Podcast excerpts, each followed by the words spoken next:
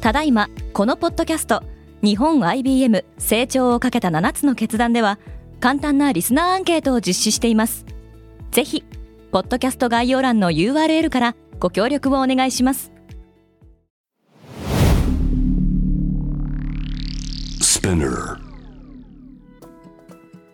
おそらく、まあ、多くの企業今ここ探索中ではあるんですけれども、まあ、一つ例を挙げるとするとね会社のクロックスピード3倍にしようぜっていうふうな話をしてる顧客目線の方が発想しやすいかなとは思うんですよ。まあ、私自身も顧客として思うことは結構いっぱいあるんですよ。だけど意外と企業の中にいる人たちっていうのは企業の中の理屈でものを語るので気づかないですよ。この AI のリスクっていうのの、えっと、根本的な原因はね世の中の誰かが不利益を感じてるっていうことなんです。IBM ポッドキャスト。成長をかけた7つの決断。日本 IBM の藤森啓太です。このポッドキャストでは変化の激しい時代において企業が下すべき成長をかけた7つの決断について IBM の7人の専門家と考えていきます。成長を賭けた7つの決断とは今後3年間に世界を作ると予想される7つのビジネストレンドについて IBM が何千ものクライアントとの対話に基づき提言をしたものです。概要欄の URL から無料でレポートをダウンロードできます。分野としては生成 AI サスティナビリティあらゆるもののデジタル化エクスペリエンス空間コンピューティングレジリエンス働き方の再定義となります。今回は生成 AI の専門家山田敦さんとお話をしていきます。はい。生成 AI 担当してます山田敦です。どうぞよろしくお願いします。山田さんよろしくお願いします。それではまず私の方から山田さんのご紹介を簡単にさせていただきたいと思います。山田さんは、えー、日本 IBM 技術理事そして AI センター長として黎明期から、えー、AI の技術それからビジネスに関わっていらっしゃるまさにパイオニアでございます。またグローバルの AI 倫理委員会の一員として日本の AI 倫理チームをリードもなさっております。はい。あの山田さんと私2018年の頃に私が、え、働き方改革っていうもののリードをしていた時に実は山田さんと一度対談をさせていただいてるんです。まあ対談というかインタビューですかね。あの当時ですねこうキャリアまあ我々の企業の中でいろんなキャリアがあるっていう中で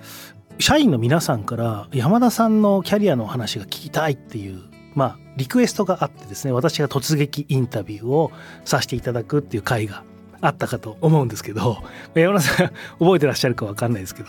覚えてらっしゃいます？やったことは覚えてるんですけど何話したかさっぱり覚えてないですね。そうですね。なんか大学院の時にパチンコにはまってあそうなんです。あ大学生の時大学生の時パチンコにはまって留年しちゃってみたいな。そうですよね。だからそこから心機一転やり直したみたいな話がメインだったんですけど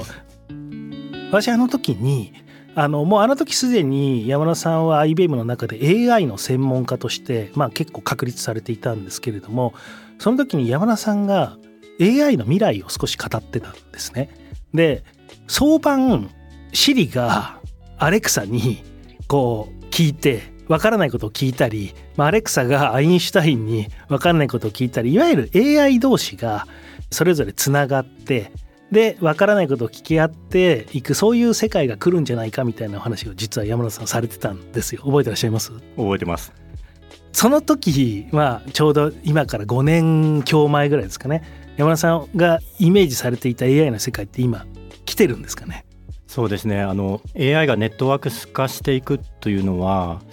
まだもう少しやっぱり時間がかかるんじゃないかなと思ってますと。ただやっぱりその、まあ、方向感はこの延長線にはねそういう未来があるんじゃないかなとは思ってます。やっぱり一番のねボトルネックはねやっぱデータなんですよ、うん、なデータおいそれとなんか外にホイットが出せたりとか、まあ、そういったことをこうできないので、まあ、ちょっとそういったところの壁をどう乗り越えるかみたいなところもまあ一つの要因としてはまああるかもしれないですね。なるほど、うん、AI 生成 AI 特にそうですけどあのまあ我々 IBM、まあ、山田さん特にそうですけれどもずっと昔から AI やられてるじゃないですか。で、まあ、おそらく一般の方だとこの生成 AI はまあ、この1年ぐらいで急激に来たみたいな、えー、空気がすごくあると思うんですけれどもこの生成 AI のトレンドって一体何によって引き起こされたもんなんですかね？そうですねあのまあ、少し長いレンジで見るとね3つの要因があるかなと思ってて、まあ、1つ目はですねあのデータ、うん、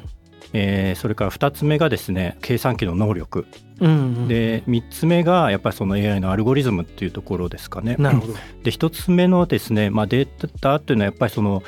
こう20年ぐらい前と比べるとですねやっぱりインターネット上にもあらすごくやっぱりたくさんのデータがあると、うん、まあ、やっぱりそこが少しそういう時代とはもう圧倒的に違うということと、まあ、計算機の能力というのも圧倒的にやっぱりこう飛躍してますよね。うん、で AI のアルゴリズムのところは、まあ、いくつかあの、えっと、大きな要因はあるんですけれども、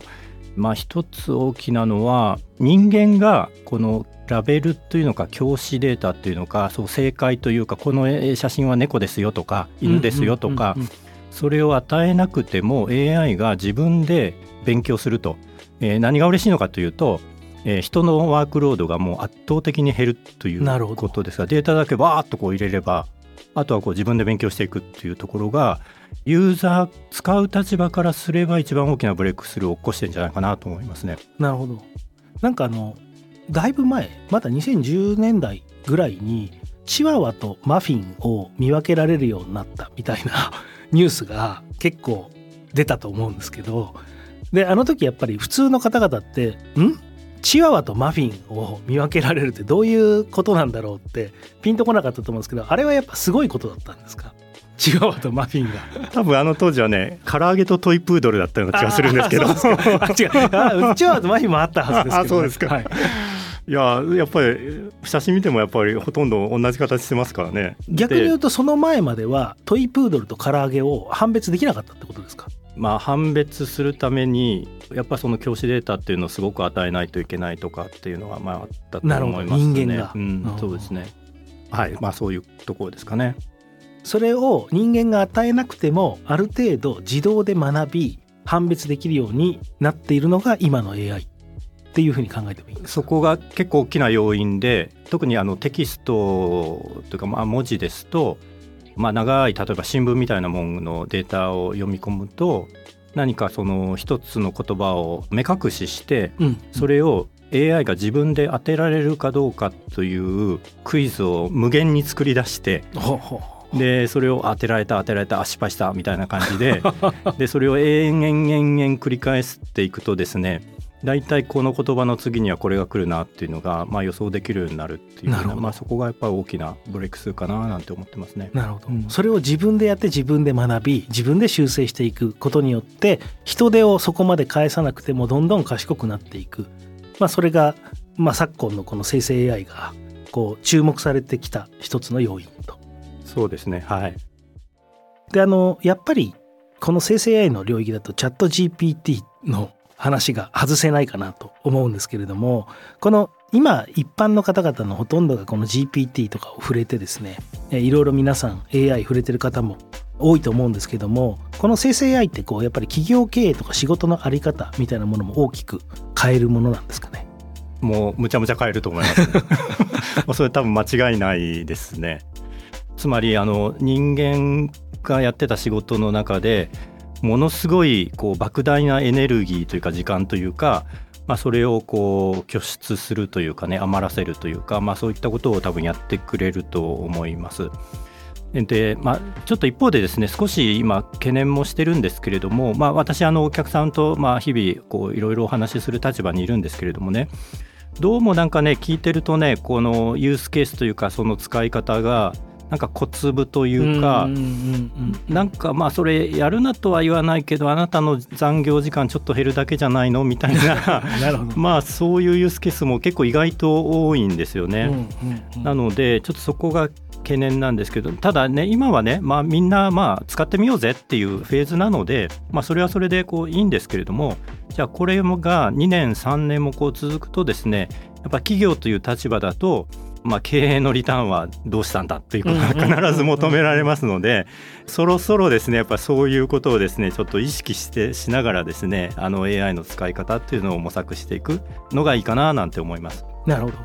そのユースケースが小粒になってしまってるっていうところがあるのかなとは思うんですけど確かに普通のユーザーからしてみるとそんなに壮大なことというよりも自分の作業ができるだけ自動化して帰る時間が1時間早くなるみたいなのがまあそれで十分恩恵を被れるわけなんですけど企業単位で見た時に山田さんのおっしゃるこう骨太な大粒っていうんですかね小粒の反対で言うと、こういうユースケースってどんなイメージのものなんですかね？そうですね、まあ、あのおそらく多くの企業、今、ここ探索中ではあるんですけれども、まあ、一つ例を挙げるとするとね、私あの、いろんなところで喋ってるんですけれども、会社のクロックスピード3倍にしようぜっていうふうな話をしてるんです。で、まあ、銀行であれ製造業であれ、まあ、我々その IT 業界であれまあ、仕事っていうのはですねお客さんからまあ要望をもらったりとか依頼もらったりとか、まあ、場合によったらその苦情をもらったりとかしてですねでそれをですねこう会社の中を駆けずり回ってですね、うん、情報を探して専門家を探して、うん、で答えをこうまとめてお客様にお返しするということを、まあ、ひたすらひたすら日々やり続けているだけじゃだけなんですよね。うん。でまあそれって私あの仕事ってのはリレー競技だっていうふうに思っててでまああの一人ではできることやっぱ限られてるんですけども、まあ、そうやってこう何人かがリレーをつないでお客さんにしっかりお答えしていくと。うんでじゃあ今どうなってるかというと場合によってはですねこのリレー競技の間でですねなんかたらい回しにあっちゃったりですね、うんうん、途中でバケツこぼしちゃったりですとか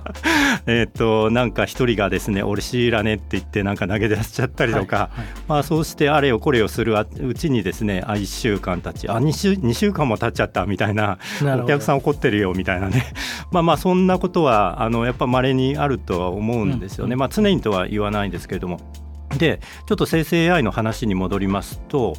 まあ、生成 AI がまあやってくれるというのって、まあ、一つの言葉で言うと、まあ、情報の変換ですと。で今言ってるバケツリレーというのはある意味その情報をリレーしているだけ、うん、えたくさんの情報を集めたりとか専門家の意見をすごくそのお客さんに伝わる言葉に変換したりだとか、まあ情報の変換なんですよ。うん、なのでそのバケツリレーをですねあの至る所でですね生成 AI はまあ使えるかなと思っててで小粒じゃなくて大粒って言ってるのはですねそのリレー競技をやる間でいろんな部門がやっぱ関わると思うんです。まずお客さん接点の部門ありますよね。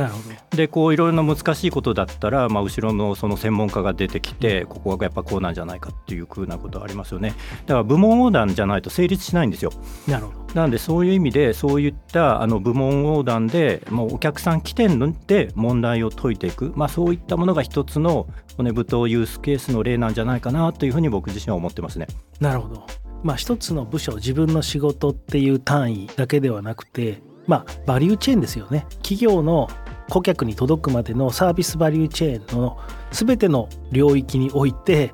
えー、最終的にお客様にお届けするスピードを3倍にするためにどういう使い方したらいいかっていうような発想で考えるべきってことですかね。そうですねなるほど。まあ確かにクロック数3倍っていいですね。やりましょう。3倍になるとどうなんですかねちょっと話それちゃうかもしれないですけど3倍になって早く帰れるんだったらいいんですけどなんか仕事が3倍になりそうな気もするんですけど。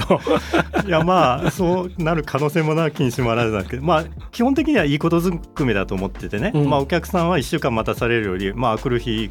少なくともその次の日に答えもらった方が嬉しいですよね。まあそうですね。でそんだけ早く回ればやっぱコストも下がるしそうするとあの商品の値段とかもやっぱりコスト下げられるとか安くご提供できるとかね、まあ、結局いいことずくめだと僕は思ってるんです、うん、うん、というそんなイメージでございます。まあ確かにそうですよね正直言うと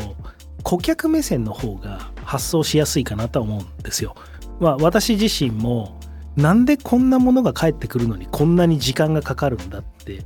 顧客として思うことは結構いっぱいあるんですよ。だけど意外と企業の中にいる人たちっていうのは企業の中の理屈でものを語るので気づかないですよね。いやだってこれはこのぐらいかかるものなんです当たり前のように説明をしてくるんですけれどもいやいや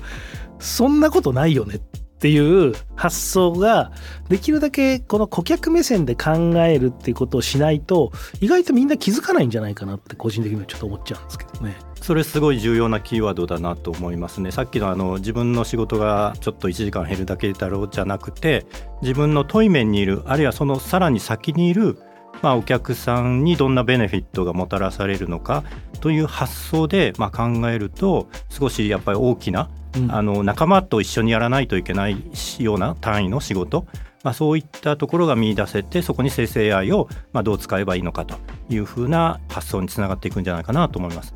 はい、ありがとうございます。ちょっともうちょっとこの生成 AI のところを深掘りたいなと思うんですけれども、まあ、AI ってこう昔からあるもので特にあの最初出始めの頃って専門性が高い仕事ほど有効だみたいな話があったじゃないですか。例えば弁護士とかお医者さんとか。で実際大量のこの過去のですね判決事例とかそれから大量の論文とかこの中から探してくるっていうので、まあ、実際 IBM の、まあ、かつてのワトソンもそういう中でいろいろな成果を上げてきたと思うんですけど最近のこの生成 AI とかつての AI っていうのはやっぱり少し違うんですか？それともあくまでも同じものの延長線上なんですか？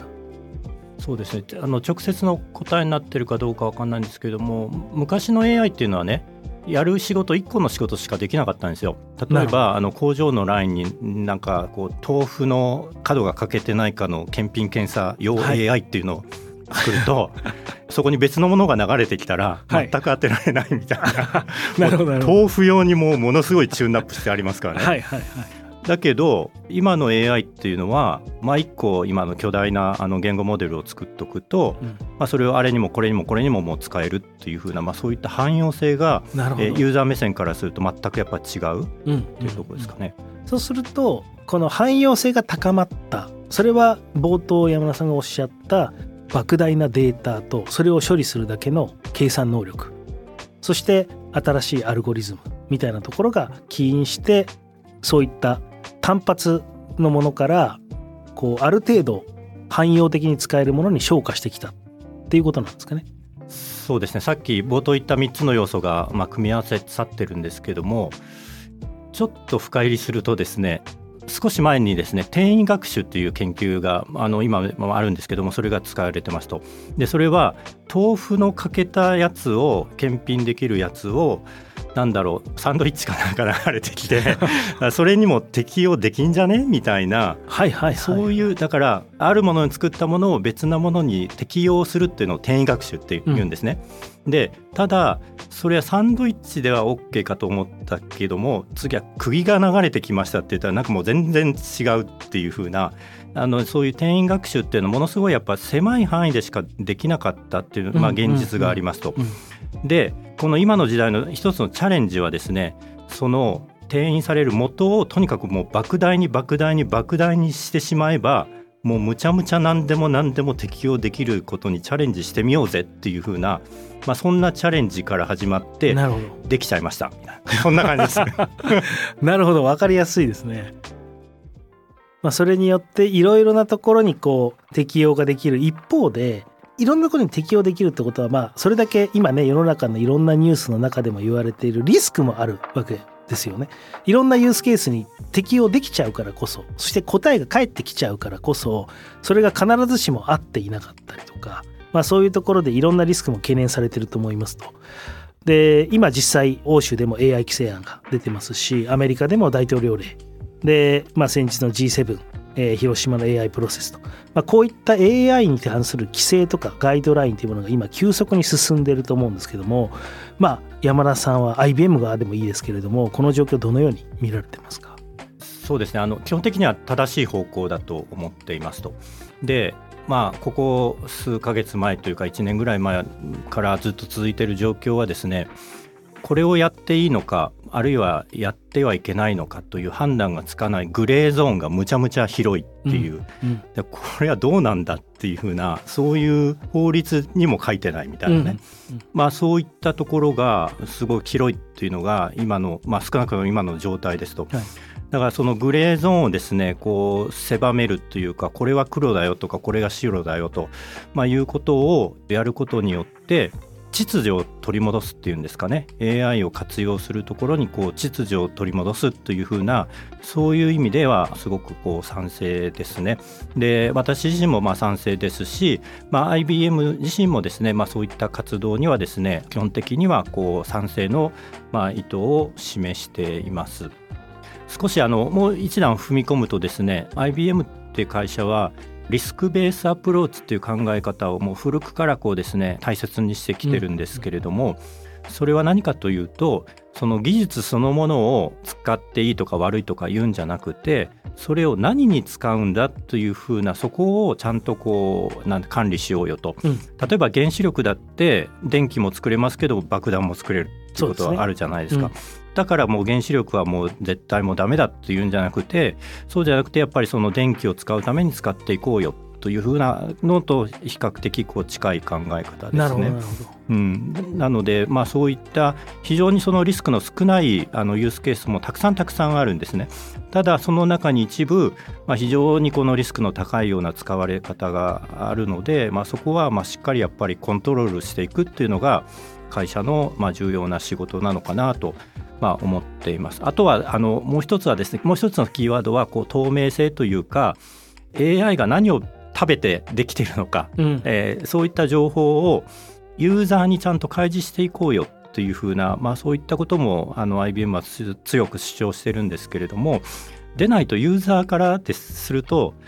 安心して使えないですよねと。そうですね、うん、なのでやっぱそういうことを今リスクベースというのとその透明性を高めるっていう2つのことを言いましたけれども、まあ、そこはその大統領令ですとか EU のところにもやっぱ書かれてる、まあ、そういったことをこうやっていくことによってこの秩序が取り戻せるというふうにまあ考えてますね。うん、はいありがとうございます。でもあれですよね原子力の例は非常に分かりやすいかなと思いますね。原子力がダメだよっていうお話ではなくてそれをこう世の中の電気を、まあ、より高効率に作って皆さんの生活をハッピーにするためにだったら使ってもいいけれども、え、他国を爆撃するためには使っちゃダメですよっていうまあ当たり前のことかなと思うんですけどその、まあ、使い方っていうものをちゃんとこう企業の中で見ていく、まあ、もしくはガイドラインの中で規制をしていく。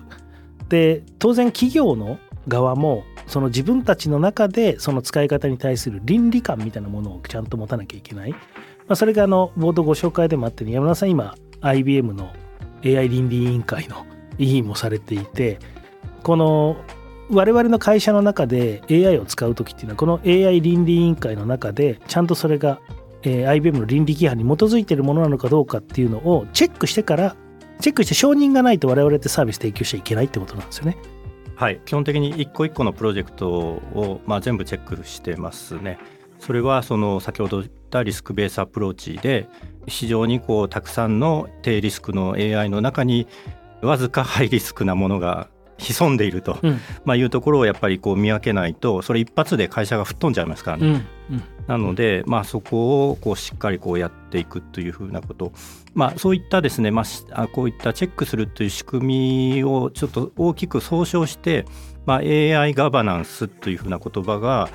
使われることがあるんですけれどもつまりその一個一個の AI をちゃんとコントロールできる状態にするための、まあ、組織の体制だったりとかプロセスとか、まあ、それを支える技術、まあ、それのこう集合体みたいなものを、まあ、AI ガバナンスというふうなこう名前で呼んでます。で IBM もですねその AI ガバナンスの仕組みをまあしっかり持ってこうやっているということですね。あのところでですねちょうどタイムリーにちょっと私仲間と本を書きましてあそうなんですか、まあ、はい AI リスク教本というちょっとそういうタイトルの本なんですけれども ちょうど今本屋さんに並んでると思うんですけれどもさっきあのお話ししたまあ AI ガバナンスとかそもそも AI にどんなリスクがあって、まあ、それに対してどう対処すべきか。まあ、そんなことをですね、まあ、この本に、えー、書いてます。まあ一言で言うとですね基本的には AI のプロジェクトを前に進めようと、うん、ただ無邪気に進んでいくと穴に落っこっちゃいますよと。うん、なのでしっかりガードレールを引いてここを右に曲がってここ左に曲がってここあのヘアピンカーブ曲がっていけば絶対安心というふうな そういうガードレールをしっかり引いていこうよねっていうそんな本です。具体的にその落とし穴に落ちちゃうよみたいななんか例みたいなものってあるんですか？そうですね。あの少しあの本の中でですね架空の物語をですね5つぐらい取り上げてるんですけれども、はい、少しそこからかいつまんでお話しするとですね、はい、一つは生成 AI を使って研究者がですね論文をまあ書きましたと。最初はこう試行錯誤してたんですけどもむっちゃいけてるじゃんっていうことで最後はほとんど丸投げ状態で 結構いい論文書けちゃいましたみたいな。で学会に投稿してですねしばらくするとですね学会からですね問い合わせが来てこれ生成 AI 使ってますかみたいなことでとりあえず入っていったらまあそれからちょっといくつか問答があってすみませんこの論文は受け付けられませんと。これはあなたの著作物としてはも認められませんっていうふうなまあまあそんな例ですね。なるほどもう一個言っていいですか？はいどうぞ。もう一個のえっとその架空のストーリーは工事現場にですね安全を確保するために AI を搭載したカメラをいっぱいくっつけてですね、うん、なんか危険な状態があったらまあそれがこう察知してアラートを上げるみたいな、まあ、そういったケースでそのシステムを入れて結構こう安全が確保されるようになりましたと。で、まあ、お喜びしてたらですね、まあ、現場のですね作業員が1人2人3人とですね私辞めますと言ってこう去っていくっていう風な、はい、で監督はですね何が起きたんだろうと思って少しあのトイレで用を足してた時にですねあの外から声が聞こえてきまして、はい、あのカメラって AI 搭載してんだろう。俺らのことも見張ってるよね絶対給与の査定とかに使ってるはずだよね。なるほど。タバコもうかうか吸いに行けないよね。っていうふうなことがですね現場の人たちの間に広まってこんなところで働いてらんねえよね。って言って人が辞めていくみたいな、まあ、そんなですね。ストーリーを作って。つまり言いたいのはですね今のは AI はちゃんと使ってるよということをそれを使う人に対してこう開示するというか、まあ、そういうことがものすごいやっぱ大切だという、まあ、一つの逸話ですね。なるほど使ってる人にもそうですし何に使ってるのかっていうことをちゃんと伝えるってことですよね。そうですいやなんか具体的にちょっとイメージが湧く例だったのかなと思いますし、まあ、論文なんかはねもうすでに今チャット GPT 使って論文書いてる学生さんねすごく多くてちょうどあの最初今年の頭ぐらいですかね日本でも東大かなんかでむしろその論文を GPT に書かせた論文の間違いを指摘させるみたいな あのところで、まあ、AI を使いこなす人材を育成しようみたいなところに禁止するんじゃなくて、まあ、舵を切ってるような大学もまあ存在するっていうところでなるほどなと思いましたけどちょっとその2つ目の工場の例はあんまり考えたことなかったですけど確かに AI で監視されていて何に使われてるのかわからないででもずっと取られてるってなったら嫌ですね。嫌でしょ めちゃくちゃ嫌ですね。なるほどね、この AI のリスクっていうのの根本的な原因はね世の中の誰かが不利益を感じてるっていうことなんですよ。うん、でで難しさっていうのはそのどこの誰がどんな不利益を感じているかということを AI を開発する時点で全部見通すのが難しいっていうことなんですよ。なるほど。だからそこはいかにこういろいろな手法を使いながら解決していくかということも本に書いてあります。わかりました。ぜひちょっとその本を読んでみたいと思います。今回ですね7つの決断という中で、まあ、特に目玉となるこの生成 AI でこの AI をですねこれからきちっと利活用していく企業が、まあ、当然生き残っていけるという中でただ闇雲に使えばいいというお話ではなくてこの AI のリスクをしっかりと認識をしで先ほど山田さんからあったように具体的なガードレールっておっしゃってましたけれども実際右に曲がって左に曲がってヘアピンカーブを曲がってというようなガードレールをきちっと整備した上で安全に使っていくというための、まあ、企業内でのガバナンス AI ガバナンスが、えー、を整備することがまず一つ重要かなというところですかね。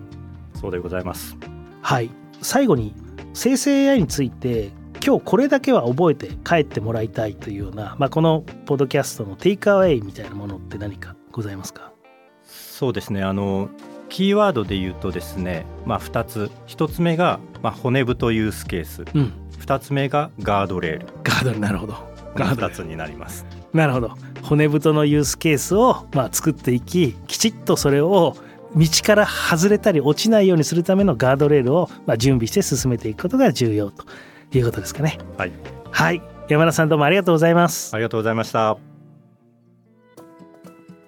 成長をかけた7つの決断は IBM のホームページのほか Apple Podcast、Amazon Music、Spotify など主要なリスニングサービスにてお聞きいただけます。ぜひフォローボタンからフォローをお願いします。また概要欄に成長をかけた7つの決断のダウンロード URL を記載しています。ポッドキャストを聞いて7つの決断に興味を持っていただけましたら、ぜひダウンロードをお願いします。ホストは日本 IBM の藤森啓太でした。